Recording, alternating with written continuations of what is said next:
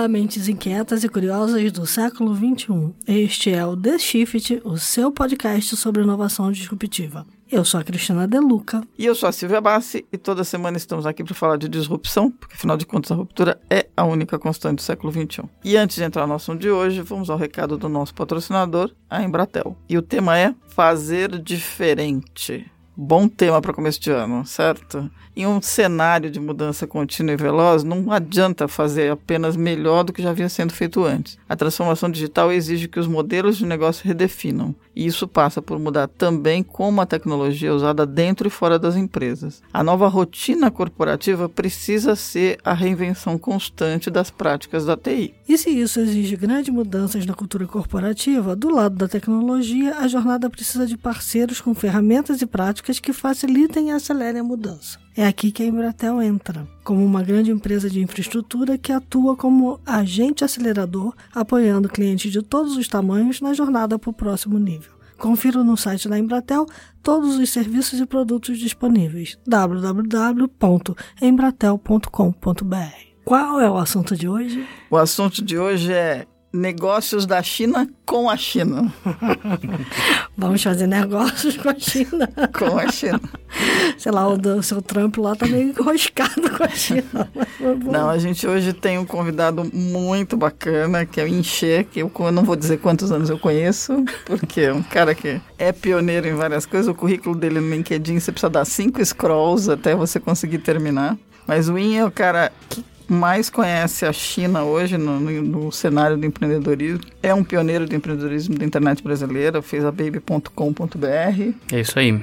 E tá aqui para conversar com a gente sobre e a China, gente? O que vai ser da China e da gente com relação à China nos próximos meses e anos? Então a ideia é bater um papo sobre cenário de ruptura, cenário de inovação chinês, o modelo chinês de trabalho. O IN tem duas empresas hoje, a Marco Polo, que é a ideia de construir new ventures usando os modelos de trabalho da China, e é o co-founder da China Innovation, que é uma empresa que traz negócios e leva empreendedores brasileiros para a China e vice-versa. Então, super bem-vindo. Obrigada por aceitar o convite. Obrigado pelo convite, uma honra estar aqui com vocês. Ouço bastante o podcast, acho importantíssimo a gente conseguir também desmistificar a China, não só naquela visão mais antiga, mas também como talvez uma referência de disrupção também, que é o nosso tema daqui do podcast. Com certeza. Uma referência de disrupção tecnológica, porque toda vez que a gente olha para a China, inclusive saíram matérias recentes agora nos grandes jornais brasileiros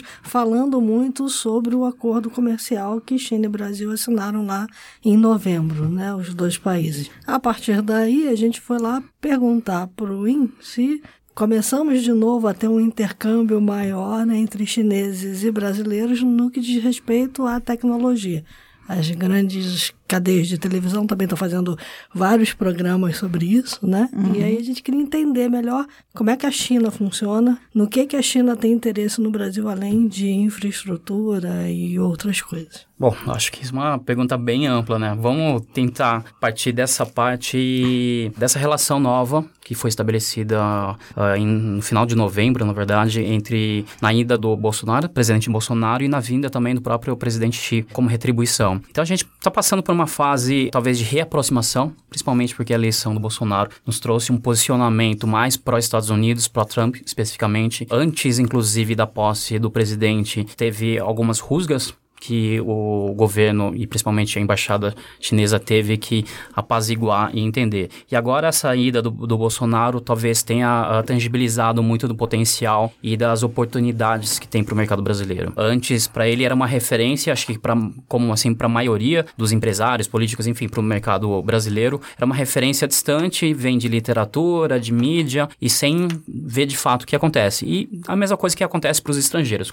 Eles veem o Brasil nas referências online, literatura, mas depois que você conhece, você começa a entender de fato. Então, está uh, acontecendo de novo essa reaproximação. Nos anos anteriores, a gente recebeu muitos investimentos de infraestrutura, como você mesmo falou. Algumas das grandes empresas vieram não só as empreiteiras para construir as obras, mas também muito dos bancos. Os bancos para financiar essas obras e financiar empresas brasileiras que querem exportar para a China. Então, a gente está passando por um momento dessa aproximação. Alguns setores vão ganhar importância novamente. Uh, a gente pode dizer que gente está numa talvez uma quarta fase dessa relação. Primeira fase muito baseada em commodities, commodities dos dois lados. Aí coloco até produto industrializado chinês como uma commodity também. Então, um produto de baixo custo, baixa qualidade. Depois a gente teve uma fase de grandes obras, uma terceira fase de serviços, e aí serviço bancário, principalmente dos grandes bancos. O Brasil é um dos poucos países no mundo onde tem a presença dos quatro maiores bancos chineses, muito para fazer o financiamento do, dos dois lados. E agora a gente está vivendo essa fase da tecnologia. E aí não só a infraestrutura, tecnologia telecom, mas principalmente ligada à internet. A internet a gente está falando de tudo, desde comércio eletrônico, aplicativos, meios de pagamento, enfim, toda essa fase baseada em inovação. Então isso acho que vai nos levar para novas oportunidades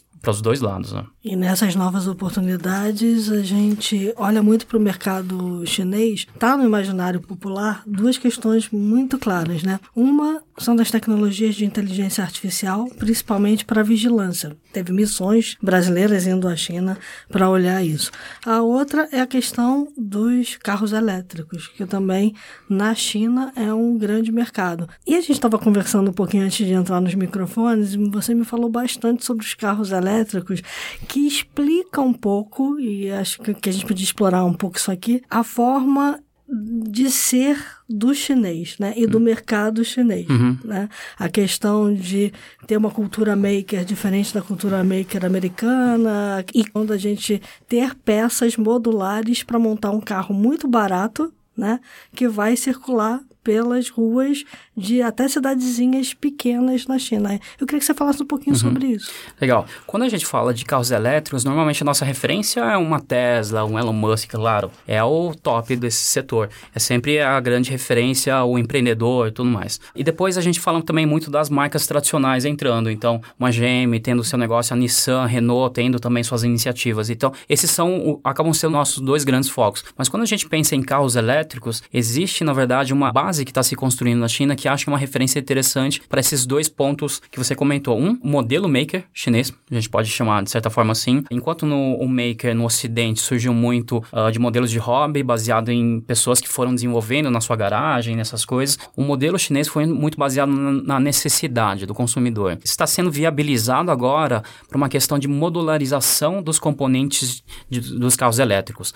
Algo parecido com o que aconteceu com celulares, então agora já tem muitos vídeos na internet mostrando como é barato, você pode montar um celular base de componentes e depois coloca um Android e já está rodando. E antes com os computadores. E antes com os computadores, né? Uhum. Quem aqui, de novo, para a gente não falar da idade, mas a gente montou já a computadores e notebooks. Todo mundo nessa mesa montou computador. Seus computadores. Então, é muito parecido. Então, com a disponibilização de módulos e, de fato, carros elétricos têm menos peças, menos componentes que um carro a combustão, é possível fazer isso. Algumas pesquisas indicam que na China tem mais de 200 marcas de carros elétricos. Isso é possível simplesmente porque agora são módulos. Você pode pegar um motor pronto, um chassi, várias peças prontas e até no limite tem projetos na internet que você pode pegar e começar a desenvolver o carro. E na China existem algumas regiões, e principalmente uma noroeste da China, com um polo muito grande de venda de componentes, praticamente a gente pode dizer a céu aberto. Grandes varejistas ou grandes distribuidores, onde você pode pegar as peças. Uma Santa Efigênia de Uma Santa Efigênia de carros elétricos. Praticamente você vai lá,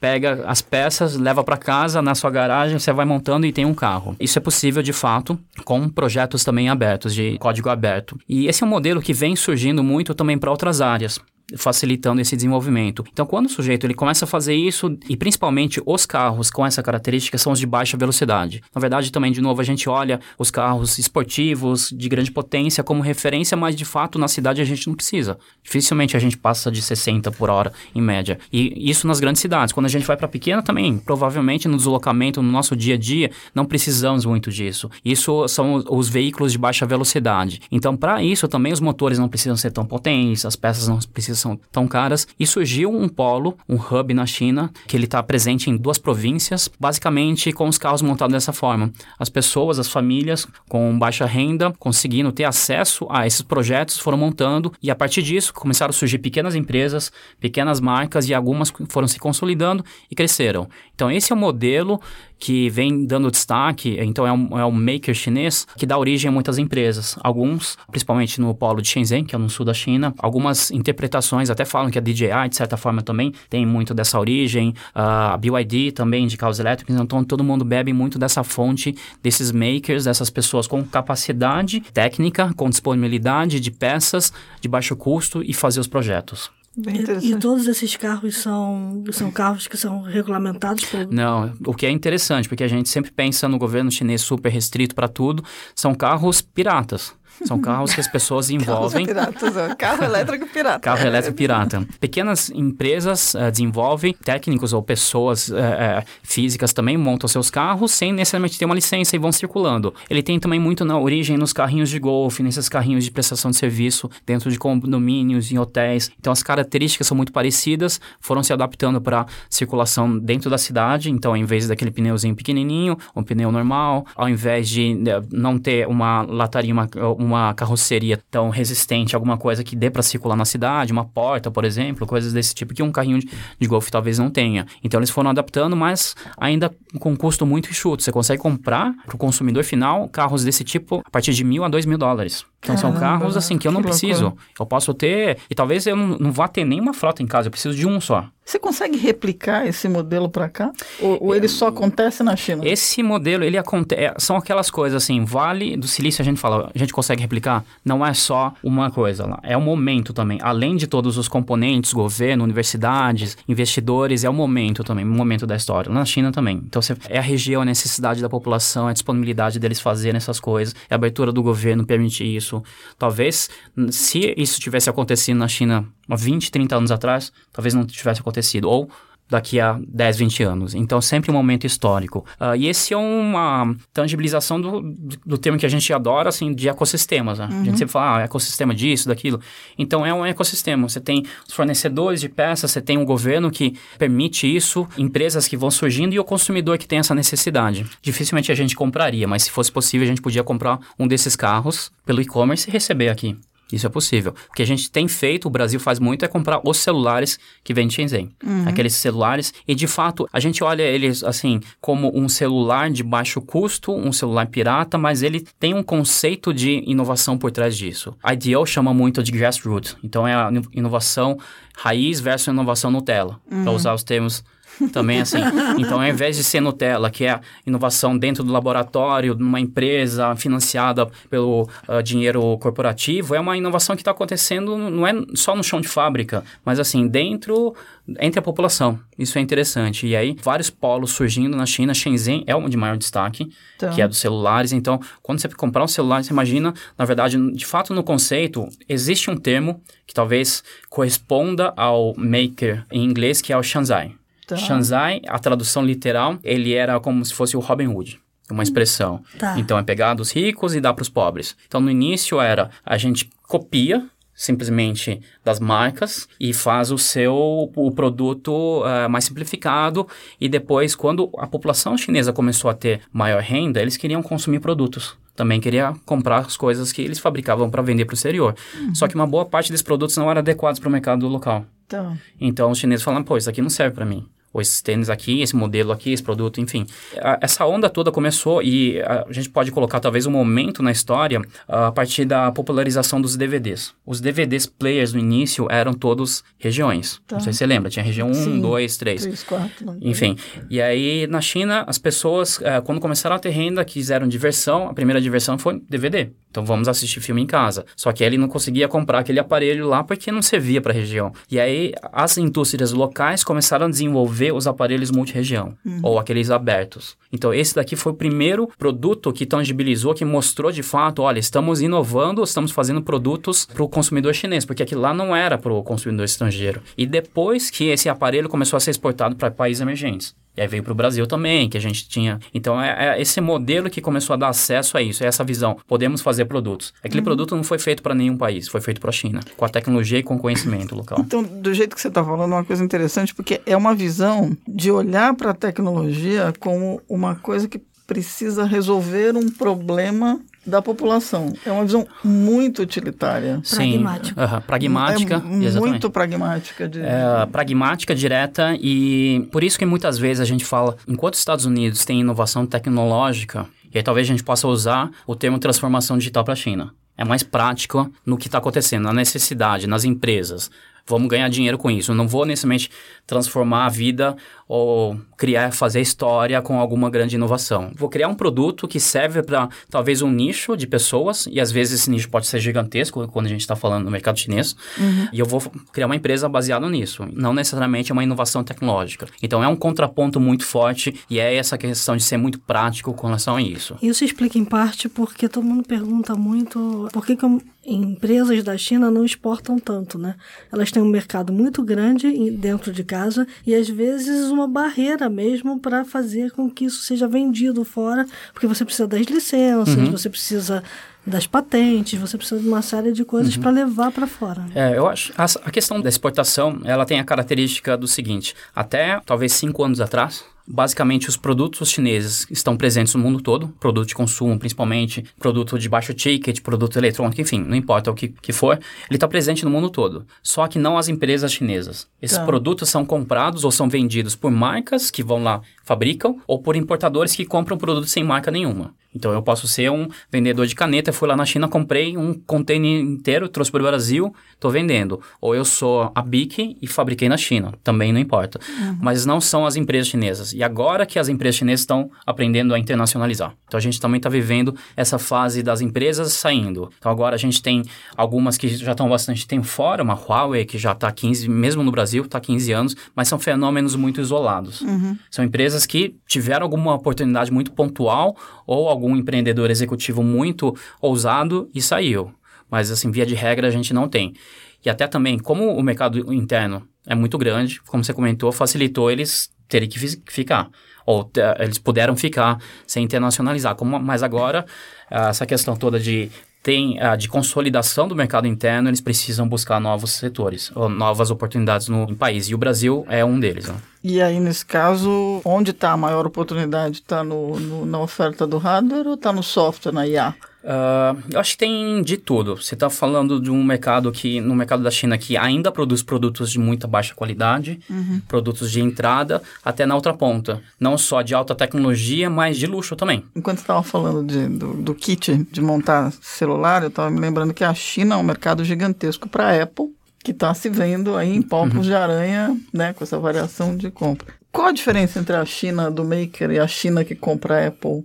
É, a gente já tem todas as fabricantes grandes, a Tesla está indo para a China. Uhum. Né? Acabou de. O, o, o Elon, o Elon fez a dancinha. dancinha Exatamente. É. Se eu fosse ele, também dançaria. Né? É, Uma fábrica conseguindo inaugurar em tão pouco tempo. O que é interessante, o mercado chinês, ele, ah, em termos de gestão, conhecimento de gestão de empresa, ainda é muito novo. Você não tem a sofisticação, uh, obviamente, do mercado americano e talvez nem do Brasil. Brasil, a gente tem empresas muito grandes há bastante tempo, gestões relativamente sofisticadas, ferramentas. Então, a China ainda está aprendendo. E o que eles conseguem é pelo fato de ter escalas muito grandes. Então, isso facilita muito para eles. Mas é o que eu quero dizer, na verdade, é assim. Por outro lado, pelo tamanho do país, eles conseguiram entender muito a segmentação, pegar nichos. Então, quando a gente olha a China, o estrangeiro, de um olhar assim como turista, a gente fala, ah, tem os, as grandes cidades e depois tem que, que eu vou e, e a China como um todo. China uhum. São 33 províncias. Uma boa parte das províncias são maiores em população do que a maior parte do mundo dos países do mundo. Caramba. Então são suficientes, são pequenos países lá dentro. Só que em termos políticos e as empresas também seguem muito isso, você pega a classificação dos tiers. Então, Tier 1, cidades Tier 1, Tier 2, Tier 3 e assim por diante. Então, tem muitas empresas agora que entram e já aprenderam, ó, não vou na grande capital, não vou para a cidade grande, eu vou para a cidade nível nem para o segundo, talvez para o terceiro. Terceiro uhum. já é para o interior. Interior, só que a gente pode estar tá falando de cidades de 3 milhões de habitantes, de, talvez talvez de interior. 5 milhões. interior. uh, então, as empresas começaram a entender muito disso, em vez de ir para a capital, poxa, quero ir para Pequim, quero ir para Xangai, são 20 e poucos milhões de habitantes, que às vezes por si só é o suficiente para a maior parte das empresas, uhum. eu vou para o interior, eu vou para outras cidades, outras províncias são menos concorridas, menos visadas por estrangeiros. Então tem muito dessa planuralização acho que de, tá. de geográfica e também de perfil. Assim, a gente gosta muito de usar também os termos, ah, poxa, milênio, geração Z, essas coisas todas. Eles também talvez não encaixem no mesmo, nas mesmas premissas, nas mesmas categorias, mas tem muito dessa visão também. Olha, vou atingir esse público. E acho que dá para ver isso muito bem nos e-commerce e-commerce de uma forma geral no, no resto do mundo no ocidente. Então você tem uma empresa como a Amazon, poxa, eu faço de tudo. A Amazon é o Everything Store, é uhum. é aquele livro lá. Exatamente. Tudo bem, você tem uma Zappos, você tem uma Whole Food, mas de, eles atuam tudo. Quando você pega um, um Alibaba, ele tem dois grandes sites, o Taobao e a Tmall. O Taobao, ele corresponde ao nosso Mercado Livre. Isso. Então, começou é. como um leilão, depois ele virou um site para pequenos indivíduos e agora tem empresas vendendo. O Tmall, ele é um shopping de marcas. Ele já nasceu para vender marcas. Para você vender lá dentro, você tem que ser o dono da marca. Uhum. Você tem que colocar uma calção de não sei quantos mil dólares e quando o cliente reclama, ele já devolve dinheiro. Você não tem nem espaço para debater. Para um perfil muito diferente, porque o consumidor quis, isso se sofisticou. Ele está num outro nível. Então, tem empresas que têm dentro do grupo uh, perfis diferentes, serviços diferentes, então eles foram percebendo. Eu acho que nesse nível, por esse aspecto, as empresas chinesas estão fazendo coisas bem diferentes, bem interessantes. A Silvia te perguntou, você, quando você começou a falar, você disse assim, bom, infraestrutura foi uma onda, a China vem em ondas, né? Uhum. E aí mesmo na tecnologia, a China passou por ondas. O e-commerce foi uma onda muito forte. Uhum. Depois veio a onda dos, dos pagamentos. Né? Uhum. Né? Qual é a onda agora? A onda, talvez a maior toda, seja a inteligência artificial. E a gente até estava conversando com isso, não é uma, um, só uma onda, pode ser uma tempestade, sei lá como que a gente vai classificar isso. tempestade perfeita. É, tempestade perfeita. Todos, todos os momentos, porque ele junta, na verdade, a visão estratégica de AI. Então, uhum. o governo olha isso com um grande papel para a competição deles. O que, que acontece? Até gente está falando de carros elétricos. Uma das grandes razões também do governo colocar muita aposta no carro elétrico e, e carro elétrico lá na China é subsidiado.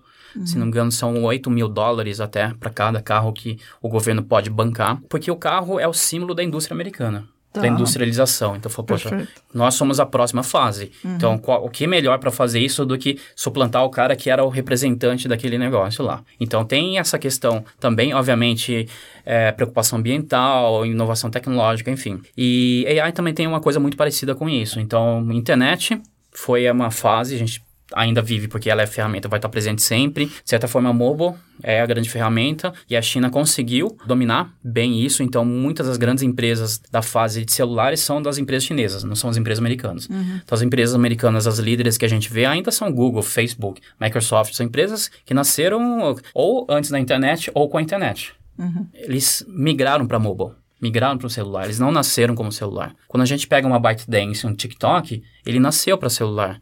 É. Na China tem muitas empresas que lançam serviços que não lançam mais para desktop. Poxa, não preciso mais, não faz o menor sentido ter um site. Então, tem essa visão dessas fases. Então, a gente está vivendo já um pós-celular, uma pós-fase de mobile, uma fase de AI, talvez agora AI casado com IoT. Sim. E aí a gente não pode esquecer muito disso. Isso pode ser também, aliás, é encarado pela China como outra grande fortaleza, porque basicamente os produtos são fabricados lá. Então, quando você desenvolve um produto com tecnologia embarcada, você manda no final das contas para a China fabricar. Eu estava conversando outro dia com o pessoal da Qualcomm. A Qualcomm uhum. fabricava muita coisa e acho que ainda fabrica uhum. na China, uhum. né? Ela faz o, o design e manda para a China. Uhum. Pra, né, o, o assembler é da China. Uhum. Né? A mesma coisa com outros grandes fabricantes uhum. americanos. Mas tem um, eu começo a ver a mão inversa, principalmente para o Brasil. A IoT tem muita empresa aqui no Brasil indo comprar sensor na China, uhum. porque é mais barato. Sim. Né? Ou indo comprar até produtos inteiros na China uhum. para aplicar em IoT no Brasil. Sim. E aí tem uma questão, assim, uma é quando você é, você está numa fase de laboratório, de protótipo, ou você é uma startup, uma grande empresa, fazer um protótipo, você faz um laboratório. Quando ela passa para uma escala industrial, é outra coisa. E essa passagem é um domínio total da China, esse conhecimento. É pegar o protótipo aqui, que é o cara fez uma impressora 3D, pegou todo o Arduino e montou e fez um protótipo, está funcionando. Aquele negócio, você olhar na ponta do lápis, custa super caro, não tem escala para industrialização. Outra é pegar aquilo lá e transformar num produto. E aí não é simplesmente olhar aquela placa e comprar a mesma. Obviamente não é a mesma placa. Tanto que tem um dos fenômenos atualmente agora, nos grandes projetos que você vê em crowdfunding, lá, lá nos Estados Unidos, principalmente produto físico, muitos não conseguem entregar. Quantas vezes a gente viu grandes projetos, principalmente cinco anos atrás, três anos atrás, o cara fazia, levantava 10, 20 milhões e demorava um ano, dois anos para entregar. Porque o cara fez uma equipe lá nos Estados Unidos e aí ficava mandando alguém, o um protótipo lá para a China e aí demorava meses para voltar e não saía do papel. Agora, as grandes startups uh, americanas e internacionais estão surgindo muito em aceleradoras que estão na China. Então. E aí ele desenvolve o produto e depois, na fase final, ele vai lá para prototipar para ter escala de desenvolvimento. Então, o domínio dessa informação ainda está lá.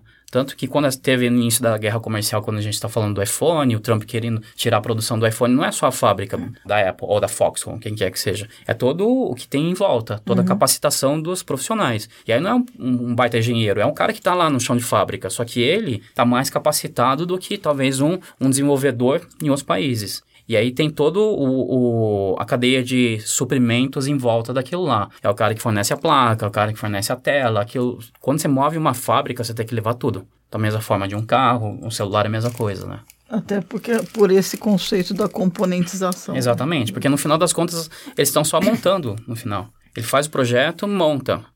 E, a montagem é terceirizada também, né? Então... Não é necessariamente é uma fábrica da Apple, é uma fábrica de alguém que está fazendo. Mas de novo a gente caiu no hardware. Como é que a gente escala isso para o software para IA, lá na ponta? Isso é uma boa pergunta, na verdade. O que está acontecendo muito agora ainda é uma fase de desenvolvimento de tecnologias muito conceitual, muito na visão para depois ter início nas aplicações. E aí, quando a gente vai ver de fato o que, que vai tangibilizar isso. Acho que tem uma característica no mercado chinês, algumas grandes empresas de tecnologia e internet, que são o que a gente chama lá também de novo no ecossistema, eles fazem de tudo e eles estão capitaneando, fazendo essas aplicações. Então, desde uma Tencent, que a gente conhece pelo chat, pelo pagamento, pelas redes sociais e, e, os games, eles têm uma área muito forte de medicina. Então, a aplicação de uhum. AI em medicina, porque através do chat ele tem uma série de acesso a dados e capacidade de agregar conteúdo. Então, ter algumas empresas liderando esses processos são fundamentais. Nos Estados Unidos tem, obviamente, o Google também está fazendo muitas coisas e outras empresas.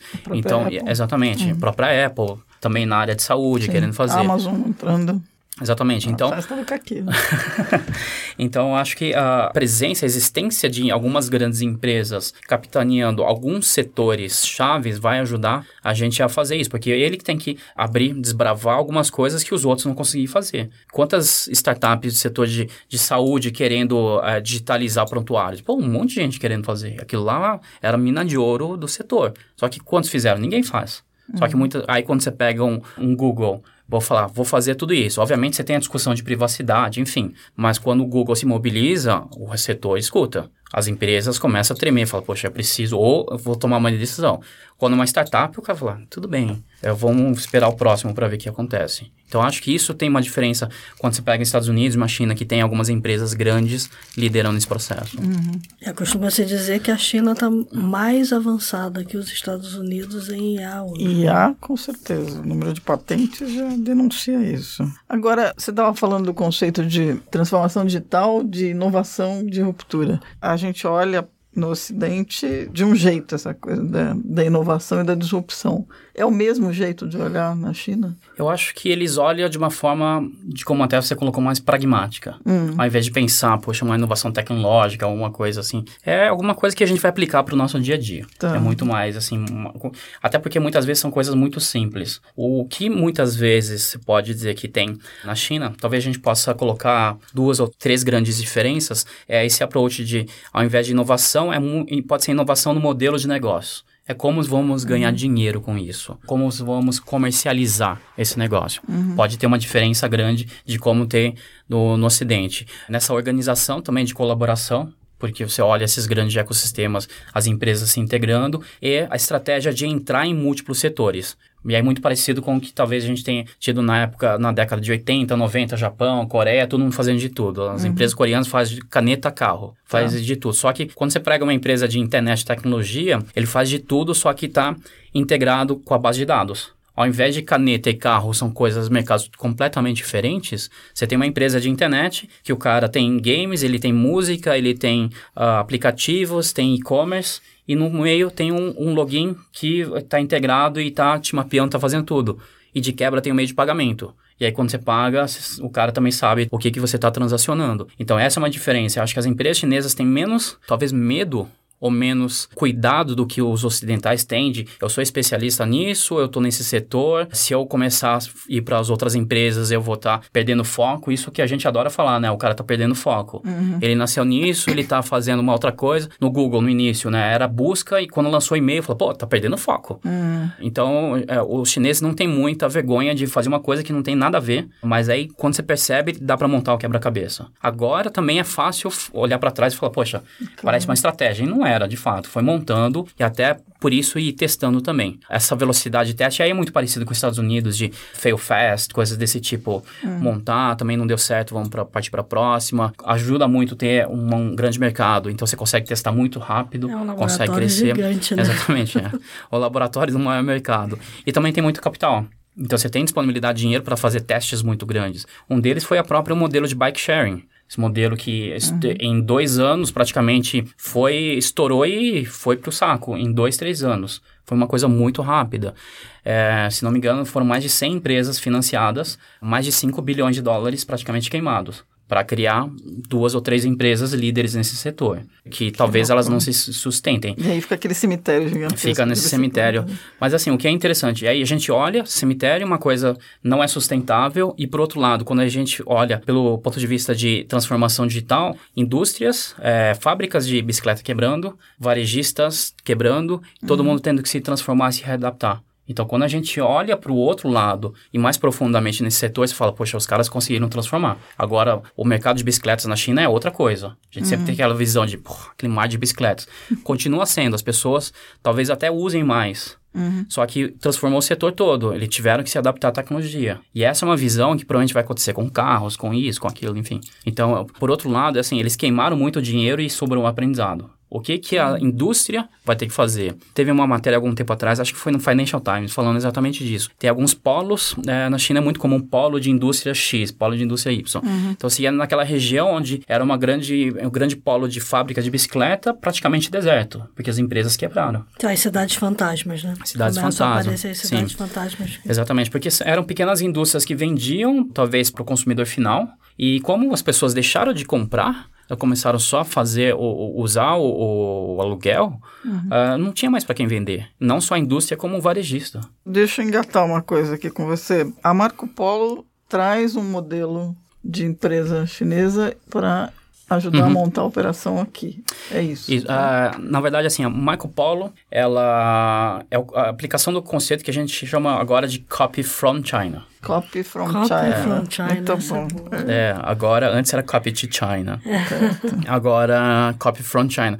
São modelos de sucesso no uhum. mercado chinês que a gente quer começar a replicar aqui no, no mercado brasileiro. A gente vai provavelmente lançar o primeiro projeto esse ano, baseado, obviamente, tropicalizado, uhum. mas é aí com essa visão muito diferente de... A gente sempre olha para o mercado americano, só que o mercado americano é muito diferente. Sim, para muitas coisas. Primeiro, eu vou falar um modelo de negócio. Ele tem capacidade de sustentar operações médias e pequenas com publicidade. Uhum. No Brasil, a gente não consegue. Não que vocês conhecem bem isso, vocês vivem diariamente isso. Quantas empresas de conteúdo digital vivem de publicidade? Só que lá na China você tem outros modelos, modelos de remuneração digital, de compra, de assinatura, o que é incrível, na verdade, assim, se pensar há 5 ou 10 anos atrás, a China era o mercado que mais fazia pirataria de games no mundo. As pessoas não pagavam os jogos em disquete, em CD, essas coisas. E nem os que começavam a baixar na, de pirataria na, no, no FTP. Uhum. trazendo umas coisas antigas aqui. Uh, mas aí com essa fase de novos modelos, e aí no Brasil a gente já começou, já viveu também começou a viver, de certa forma, isso lá no início, desde os jogos no Facebook, a Fazendinha, essas coisas pagavam micropagamento. A China é o maior mercado de games do mundo em faturamento. Existe muito subsídio do setor privado para aquisição de consumidor, assim como existe em qualquer lugar. Tá. Vou te dar um cupom para você começar a entrar. E isso os chineses fazem,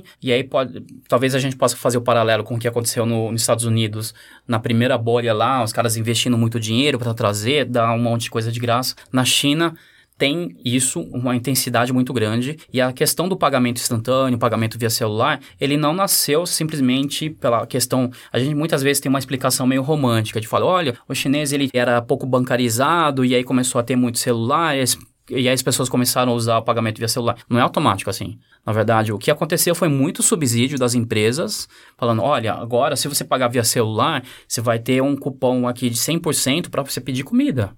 Então aí as pessoas começaram a mudar de fato. Então isso tudo foi com muito dinheiro.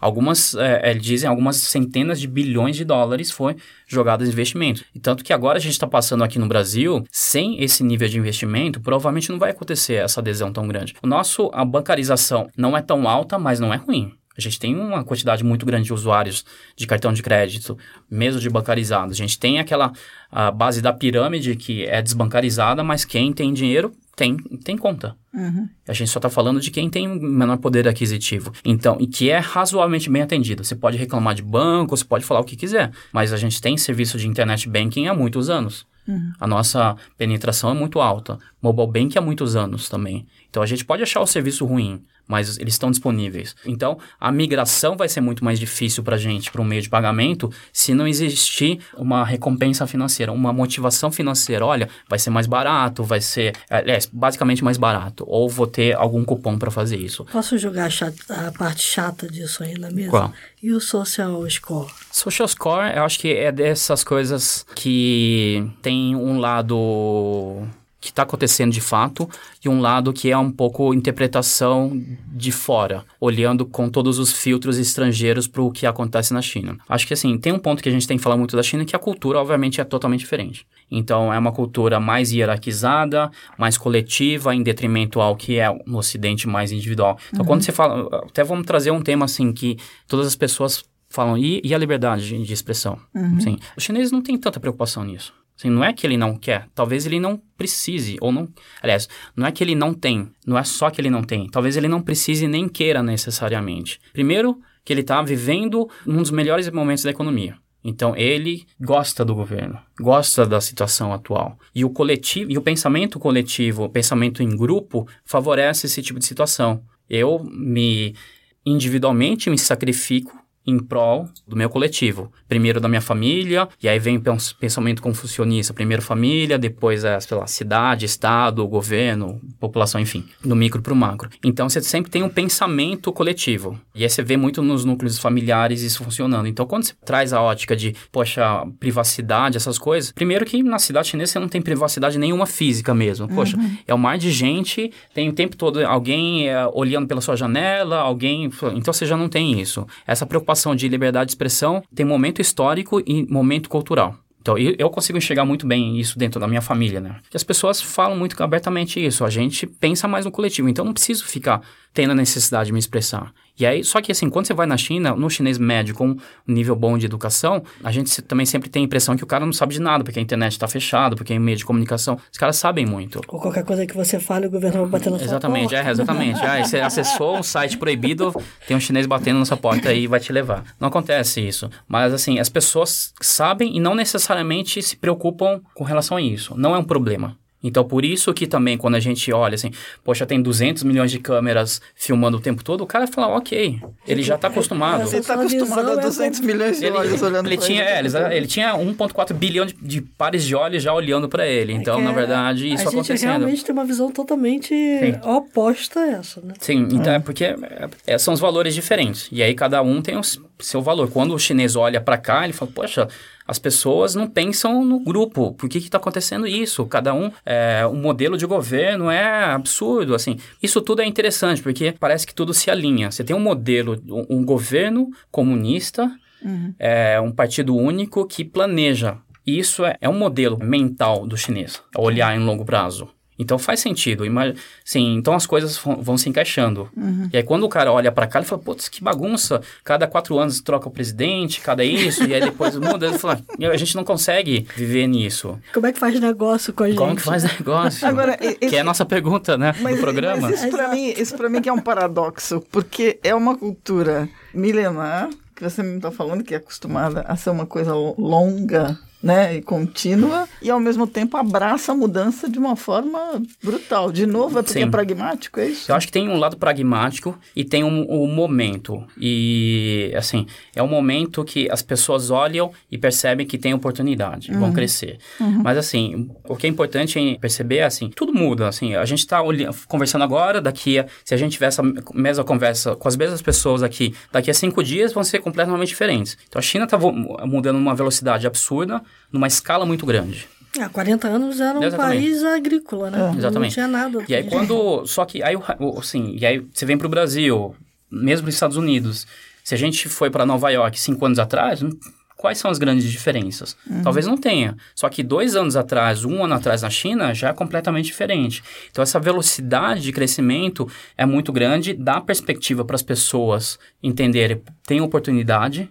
Então, posso ficar rico, posso ter dinheiro, posso ter uma qualidade de vida porque é tangível. Não é simplesmente um sonho. É o Jack Ma, que é o, o cara mais foda de e-commerce. É fulano digital, é isso. Mas, assim, de qualquer forma, e aí tem um- uma frase que um amigo sempre fala, assim, a China está vivendo o melhor e o pior do comunismo e do capitalismo ao mesmo tempo. Interessante. Então, é uma coisa super confusa. É, É confuso é mesmo. confuso. É muito e aí, por isso que... confuso. Não é É, Confúcio. E aí, a gente vai lá... É, Pronto, e a gente tá vai lá e tenta fazer uma leitura disso. A gente está fazendo uma leitura naquele momento. Daqui a cinco minutos é outro... co- Então, é difícil, de fato. É, tem coisas que não fazem sentido. Uhum. São paradoxais. Você fala, isso aqui não faz sentido. Porque, de fato, não faz sentido. Não é porque você entendeu errado. Tá. Então, ah, tudo que a gente falou aqui, pode apagar.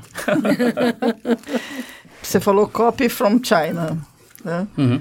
Então, assim, é China e Brasil, você está trabalhando nas duas direções. Você tem Uhum. falado com empresas que estão vindo, você contou para gente da questão dos VCs Uhum. vindo com dinheiro para cá, e ao mesmo tempo você está trazendo um modelo para implantar aqui. Uhum.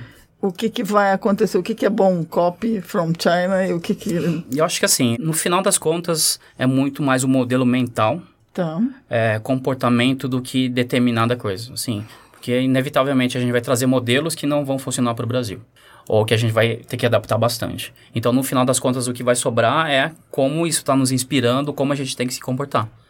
Que também não necessariamente é igual. Eu acho que assim, a gente tem que chegar no. Não é nem no meio termo, mas começar a descolar um pouquinho também do que a gente está acostumado a fazer. Principalmente porque não só os modelos, e aí eu digo pela nossa empresa, a gente traz modelos, mas outras empresas também estão vindo. E outras empresas pode ser um concorrente seu. Tá. Então, um concorrente seu que você não conhecia, nunca viu falar, que tem um nível de agressividade, que tem uma quantidade de capital, que vai te atropelar. Uhum. Isso que acho que é importante entender. E aí você vai entender qual que é o playbook do cara. Que a gente está acostumado a estratégias do mercado brasileiro, estratégia do mercado americano, e isso, aquilo. Quando vem uma empresa que atua de um jeito diferente, a gente se perde. Principalmente um jeito diferente que a gente nem conhece o cara. O que é interessante é que você falou que algumas empresas vão lá para a cidadezinha de 3 milhões de habitantes, né? No interior. Sim. Eles- Existem, a gente pode desconhecer que a empresa existe e de repente ela decide vir para cá e Sim. atropela a meia dúzia. O, vou dar um exemplo bem, bem interessante que aconteceu alguns anos atrás. Acho que uns dois anos. Quando a gente teve muita onda dos aplicativos de Android. Ah, puxa, aplicativos de games, ferramentas, a gente teve um monte de coisa. Uma boa parte dessas empresas são chinesas. Tem um, um nome esquisito lá que você via na Play Store, você não sabia de onde era, às vezes não fazia sentido, o inglês meio tosco, era uma empresa chinesa. E uma boa parte dessas empresas estavam lá. Colocou na Play Store, distribuiu para o mundo todo. E algumas dessas empresas começaram a se especializar em países. E aí eu conheci um cara que era especializado, ele tinha, abriu uma startup de aplicativo especializado para o Brasil. O cara nunca tinha vindo para o Brasil, não falava português, não tinha nem passaporte. Quando ele veio para cá, ele já tinha seis meses de atuação aqui no mercado brasileiro, tinha acho que 200, 300 mil usuários ativos, Nossa. já tinha levantado Caramba, capital, tinha feito um monte de coisa. E ele estava competindo com nossas empresas aqui e ninguém conhecia o cara. Sensacional. Tinha feito grana, e aí falou, ah, eu não, eu não lembro o que, que eu não sei o que, que aconteceu depois. Falou, ah, daqui a um ano, dois anos, eu vou fazer dinheiro suficiente, vou fazer outra coisa. Então ele largou e vai fazer. Então até tem esse despojamento também que a gente não tem. Ele fica agarrado no projeto, ah, é o projeto da minha vida. O cara falou, acabou, eu vou fazer a próxima coisa. Muitas vezes o cara tá, assim, lá no mercado local, ele não é o melhor. Então, assim, uma brincadeira que eu faço é: o chinês ele acorda tendo ser melhor do que 1,4 bilhão de pessoas, porque ele concorre o tempo todo.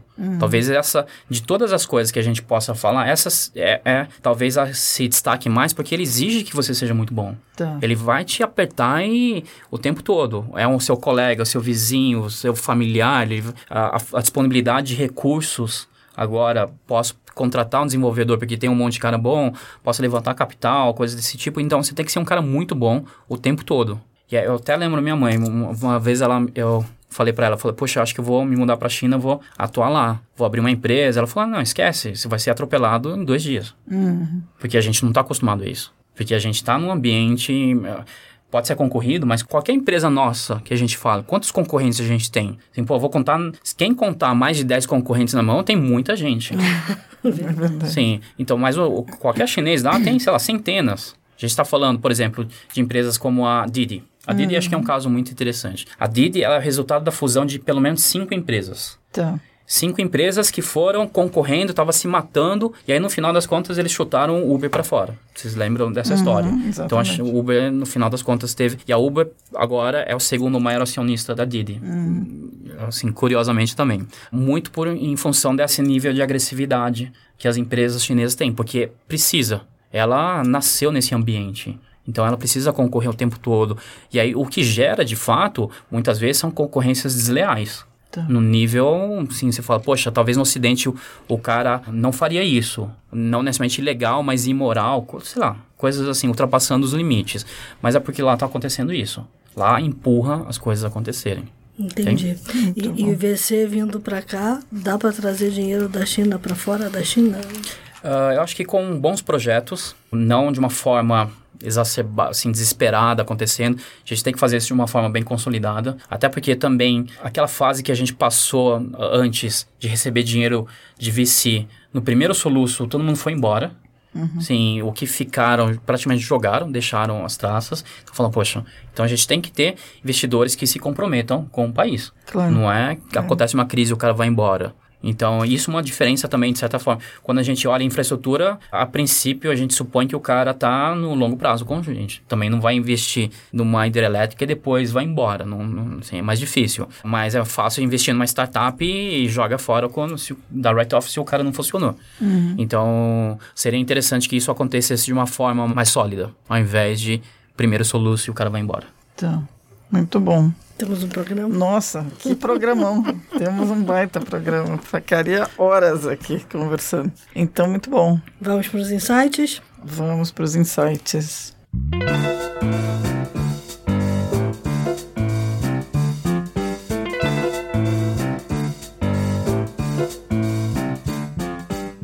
Eu começo? Começa. Então tá bom. Em homenagem ao IN, eu trouxe duas dicas aqui. A primeira é um livro do Ítalo Calvino chamado Cidades Invisíveis, que ele já conhecia, que é uma conversa absolutamente maravilhosa entre o Marco Polo e o Kublai Khan, em que os dois estão, teoricamente, essa conversa a gente não sabe se existiu ou não, essa é a grande questão do Calvino. O Calvino sempre foi um escritor maravilhoso nessa coisa do imaginário, em que os dois estão no jardim e cabe ao Marco Polo descrever cidades, por isso o livro Cidades Invisíveis, descrever para o Kublai Khan as cidades em que ele visitou de um jeito totalmente emocional e, o Kublai Khan, por outro lado, passa o tempo todo colocando Marco Polo contra a parede para tentar entender, afinal de contas, qual é a angústia do Marco Polo, que ele quer voltar para Veneza. Ele tem que admitir isso. O livro é lindo, é sensacional, a história é maravilhosa. E a outra dica é a primeira tradução feita por uma mulher do livro Arte da Guerra, do Schwantzer. O nome dela é Michael Nylan e ela é uma professora de Berkeley,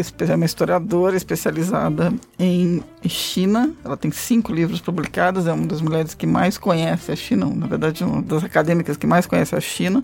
E a- o interessante do livro, que está levantando muito barulho, que eu comprei, acabei de comprar, é o fato de que ela olha e diz que esse não é um livro sobre a guerra, mas é um livro sobre conflitos, que nunca foi tão atual como agora. E tem a visão feminina e o lado dela de conhecer muito a língua chinesa. Então são duas dicas aí que acho que podem valer a pena. Posso fazer um comentário só, até pegando esse gancho da visão feminina? As empresas de tecnologia na China têm uma presença muito grande de mulheres em alto escalão. Olha só. Isso é interessante. A própria Ah, Didi. A Didi tem a, a, a CEO, é uma mulher. Uhum, exatamente. Ah, até quando você pega também o ranking das maiores fortunas, uma presença feminina muito grande. Enfim, isso num país muito machista. A cultura é machista, historicamente. Enfim, mas eu acho que é muito dos últimos anos e também do componente, talvez, comunismo. Assim, oportunidades a é, para todo tecnologia mundo. foi libertadora. A tecnologia é libertadora e, e bastante oportunidade para todo mundo. Acho que isso é uma coisa que, que vale a pena se atentar. A gente não percebe muito a cultura asiática oriental de uma forma geral muito machista, a maior parte dos países. A gente tem e percebe isso até no Brasil, muitas vezes. Mas nessa parte a China também está ainda não é ideal. Já, já ouvi falar muito, muitas críticas a isso, mas comparando com uma boa parte dos países que eu conheço também já tem uma, um equilíbrio muito mais interessante. Ah, vou pegar só um gancho seu, eu vou deixar a sua fala, a sua dica por último. Porque casa bem com o que você está falando. A minha dica é o Teoria de Bambu, que é um livro da Pin Fu, é isso? Pinful. Pinfu, exato. e a Pinfu, ela saiu da China, ela nasceu praticamente às vésperas da Revolução Cultural Chinesa, foi separada da família e aos 24 anos ela deixou o país, aliás, com 25 anos de idade, para fundar a Geomagic, que depois foi comprada pela 3D Systems, que a gente fala no Brasil. Ela é papa, papa, papa em 3D, que a gente falou de várias ondas aqui. A onda 3D foi uma onda muito forte na China uhum. também. E a China exportou muita coisa. E quando ela sai de lá, ela escreve essa biografia que retrata justamente a vida de resiliência dela. Por isso se chama a teoria do bambu. Aquela que inclina com o vento. inclina com o vento e não quebra, né? Tá sempre ali se virando. É tudo muito por... poético. Eu lembro na minha infância muitas coisas eu não entendi essas essas comparações sempre. Então depois, porque também eu não vivia naquele ambiente. Eu, assim, nasci no Brasil, cresci aqui numa família oriental que usava muito essas expressões de, em um contexto muito diferente. Uhum. Então é, isso depois que eu fui começar a visualizar, entender e aí eu, hoje é uma realidade diferente. Acho que meu insight, uma recomendação é um livro mais recente, é, ligado ao que a gente está falando, de tecnologia e inovação, que é o Alibaba Base do Sucesso, uh, do um autor chamado uh, Zheng Min. Ele foi uh, braço direito de estratégia do Jack Ma por muitos anos, por mais de 10 anos, e um, ajudou a moldar essa estratégia atual, que é muito da utilização de dados e inteligência artificial. Já está em português. Já está em português. Foi lançado, acho que um mês em português. Bem interessante, porque ele mostra muito disso, de como materializa, dá exemplos concretos do que o Alibaba faz uh, e do modelo de ecossistema, de como funciona muito por trás dessas empresas.